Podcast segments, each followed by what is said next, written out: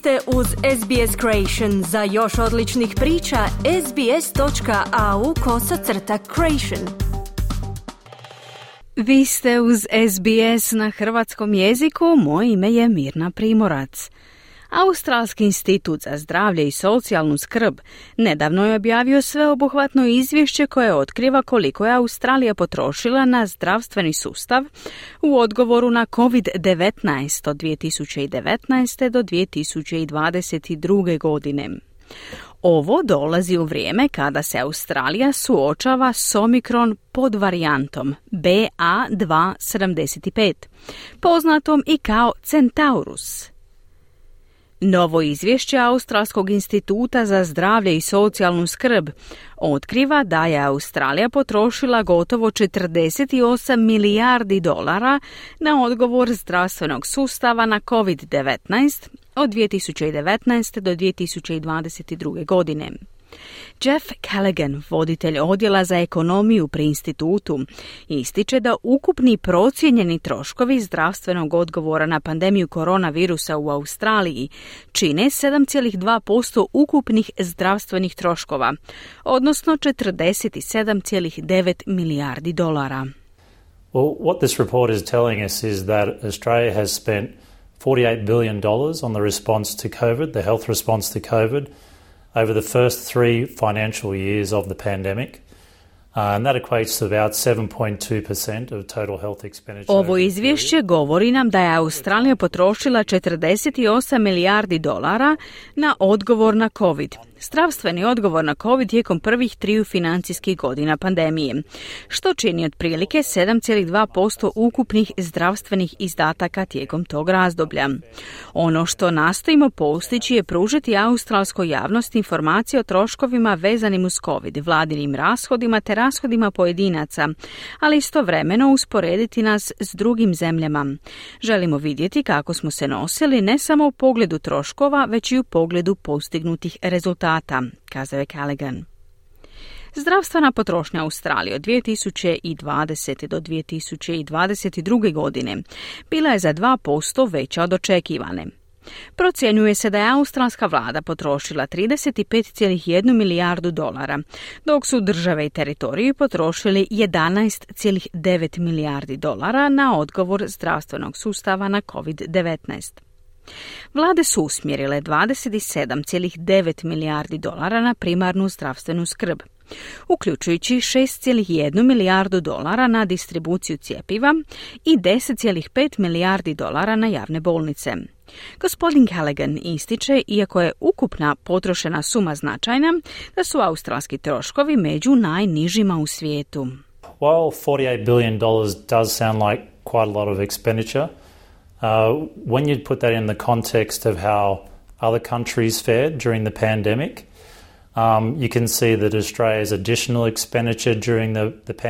Iako zvuči kao znatna cifra od 48 milijardi dolara, kada je usporedite s troškovima drugih zemalja tijekom pandemije, vidite da, da su dodatni troškovi Australije bili sedmi najniži među 36 drugih zemalja OECD-a.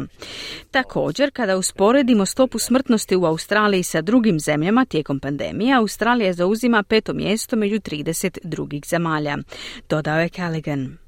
Australci su potrošili procijenjenih 878 milijuna dolara na usluge i proizvode povezane s pandemijom, poput brzih antigenskih testova, osobne zaštitne opreme, dezinficijenca, lijekova na recept za liječenje covid te troškova kod liječnika opće prakse vezanih uz COVID-19.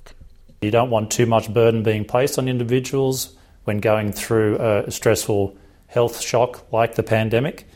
Um, so out of pocket expenditure for MBS for example was very low because was so Ne želimo stavljati preveliko breme na pojedince tijekom stresnih zdravstvenih izazova poput pandemije.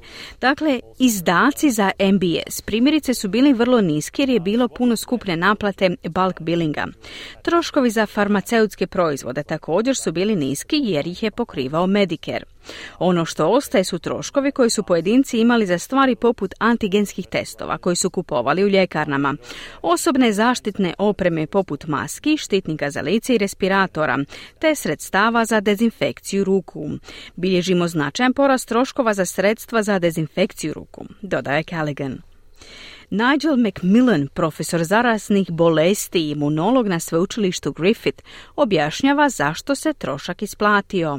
Look, I think while most people think that the pandemic response was painful at times and, and some people might think steps were unnecessary, the proof's really in the pudding in terms of our death rate Mislim, većina ljudi smatra da je odgovor na pandemiju ponekad bio bolan, a neki možda misle da su poduzeti koraci bili nepotrebni. No dokaz je stvarno u rezultatima, posebno u stopi smrtnosti, koja je puno niža nego u većini zemalja. Spuštena je na 117 prema nekim istraživanjima, ovisno o korištenoj statistici. S te strane, Australija se iznimno dobro nosila s pandemijskim odgovorom, kazao je Macmillan. Podpredsjednica Australske liječničke udruge doktorica Danielle McMullen također hvali odgovor vlade na COVID-19 i ističe važnost učenja iz prošlih iskustava. Australia did show uh, a remarkable response to the COVID-19 pandemic on a worldwide stage. Australija je pokazala iznimno uspješan odgovor na pandemiju koronavirusa na svjetskoj razini. Imali smo općenito dobar javnozdravstveni odgovor, a i troškovi na globalnoj razini bili su prilično učinkoviti. Naravno, to nas nije zaštitilo od izazova, a trenutačno se provode različite revizije odgovora. Uvijek moramo učiti iz načina na koji smo postupali i bolje se pripremiti za buduće izazove. Sada se moramo usredotočiti na utjecaj mjera javnog zdravstva na zajednicu posljedice za naš zdravstveni sektor te na to kako se bolje pripremiti za slične situacije u budućnosti, kazala je McMullen. Trenutno se Australija suočava s valom novozaraženih osoba pod varijantom Omikron BA275, poznatom i kao Centaurus. Iako je ova podvarijanta vrlo zarazna, uzrokuje manje ozbiljne bolesti usporedbi s prethodnim varijantama. Unatoč tome, stope cijepljenja diljem zemlje su opale. U cijeloj Australiji 97,7% osoba starijih od 16 godina primilo je barem jednu dozu cijepiva protiv COVID-19, dok je 96,2% primilo drugu dozu. 69,7% primilo je treću dozu, a samo 26,9% četvrtu, prema podacima sa covidlive.com.au. Doktorica McMullen upozorava na oprez.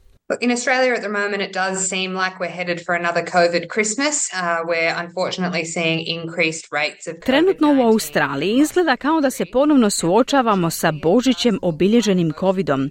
Srećom čini se da većina zaraženih osoba ovom novom vrstom covida ima samo blage simptome, no i dalje mogu postojati ozbiljne posljedice, posebno za starije osobe u našem društvu i one koji žive u domovima za starije osobe ili drugim ustanovama za skrb o starijima. Stoga je snažna poruka poruka ljudima da COVID još uvijek kruži u zajednici i ne bismo se trebali kretati izvan doma ako se ne osjećamo dobro, a posebno ne posjećivati bolnice ili ustanove za skrb o starima ako imamo simptome COVID-19, dodala je McMullen.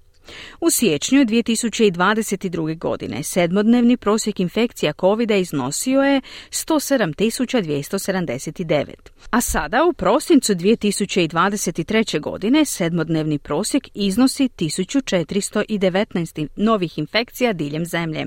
No to ne znači da smijemo biti samouvjereni i vjerovati da je COVID-19 gotov, upozorava doktorica McMullen. The race isn't over yet. COVID is certainly still there in the community and we are seeing new variants and it's particularly dangerous uh, for people in aged care facilities or other people with underlying health problems. So we all can do our bit to reduce the spread of COVID-19 uh, and certainly Utrka još nije završena. COVID sigurno još uvijek kruži u zajednici, a pojavljuju se i nove varijante što je posebno opasno za ljude u domovima za starije ili druge s osnovnim zdravstvenim problemima. Svi možemo doprinijeti smanjenju širenja COVID-19, pridržavajući se mjera cijepljenja, redovitog ažuriranja doza i ostankom kod kuće kad smo bolesni. To su ključne stvari koje možemo učiniti kao zajednica kako bismo smanjili utjecaj COVID-19. Mislim da je oprez u vezi sa svim stvarima koji se tiču COVID-a malo oslabio jer su ljudi umorni od pandemije, a to predstavlja stvarni izazov pri pružanju zdravstvenih usluga. Na posljedku je kazala McMullen. Kliknite like, podijelite, pratite SBS Creation na Facebooku.